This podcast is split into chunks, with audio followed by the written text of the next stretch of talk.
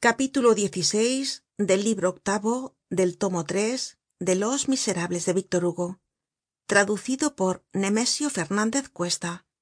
Capítulo xvi donde se volverá á hallar la cancion de música inglesa que estaba de moda en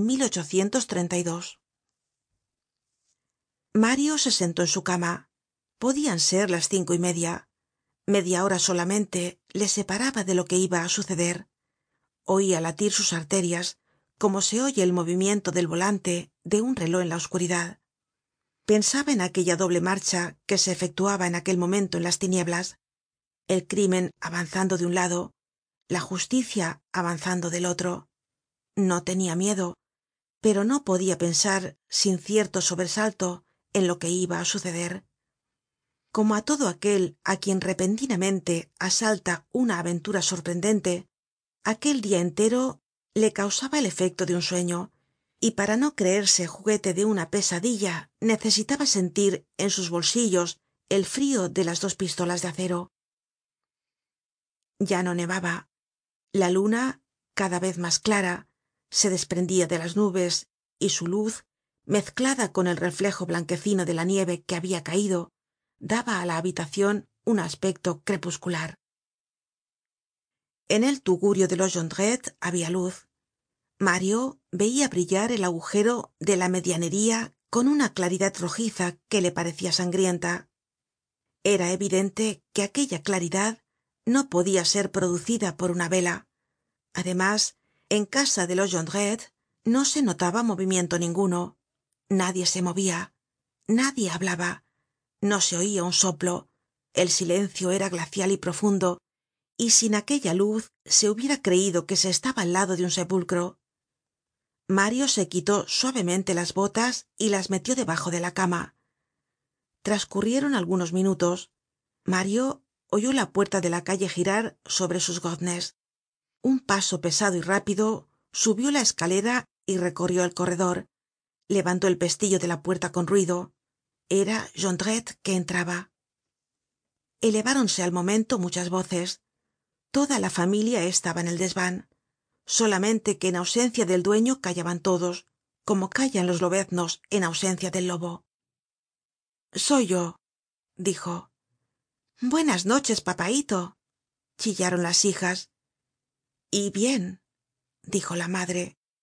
Todo va perfectamente respondió jondrette. Pero tengo un frio de perros en los pies bueno eso es te has vestido será preciso que puedas inspirar confianza. Estoy pronta para salir. No olvidarás nada de lo que te he dicho. Lo harás bien todo. Descuida.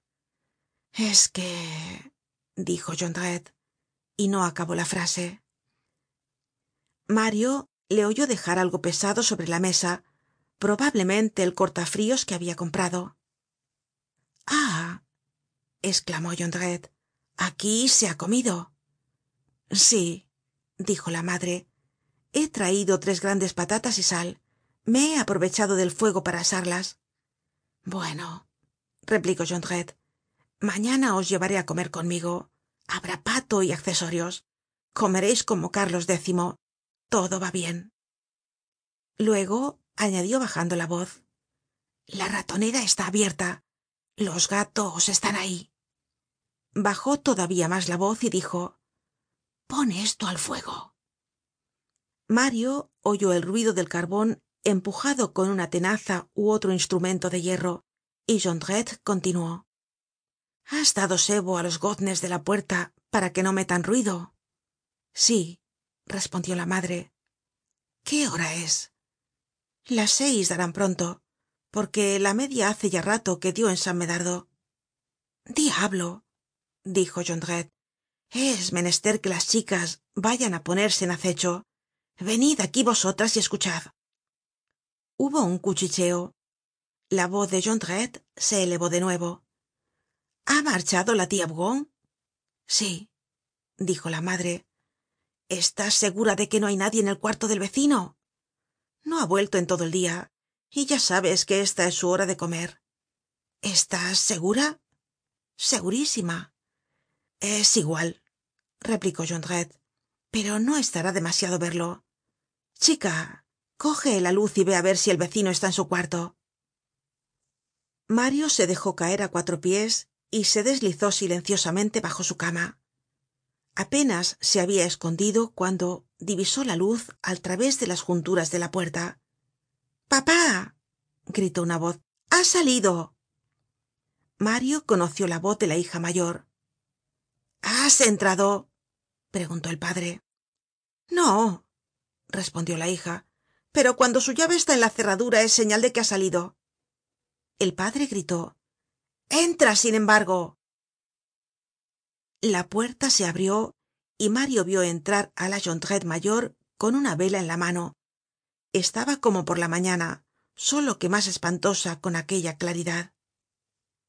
Marchó derecha hácia la cama. Mario pasó un inesplicable momento de ansiedad pero cerca de la cama habia un espejo colgado en la pared y allí era donde ella se dirigia empinóse sobre la punta de los pies y se miró. En la pieza inmediata se oyó un ruido como de remover hierro viejo.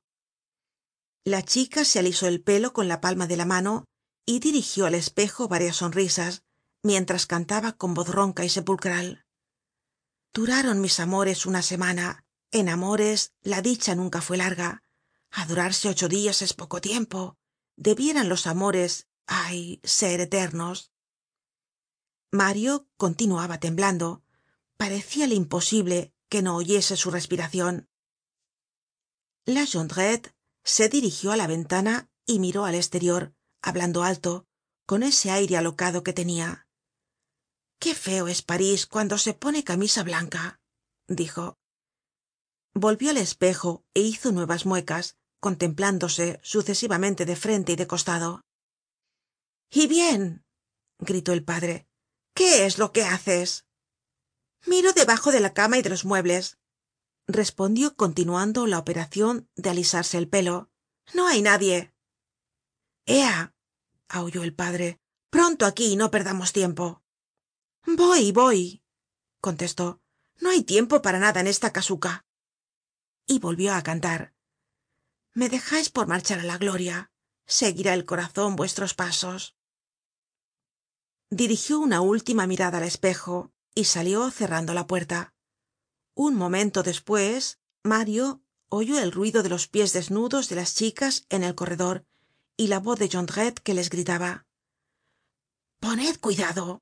La una al lado de la barrera la otra á la esquina de la calle del no perdais de vista un minuto la puerta de la casa. Y en notando la menor cosa inmediatamente aquí. Subid de cuatro en cuatro los escalones. Teneis una llave para entrar. La hija mayor murmuró. Hacer centinela con los pies descalzos sobre la nieve. Mañana tendreis botas de seda color de escarabajo dijo el padre. Bajaron las chicas la escalera y algunos segundos despues el ruido de la puerta que se cerraba anunció que ya estaban fuera. No quedaban ya en la casa mas que mario y los jondrette y probablemente tambien los misteriosos seres divisados por mario á la luz del crepúsculo detrás de la puerta del deshabitado desvan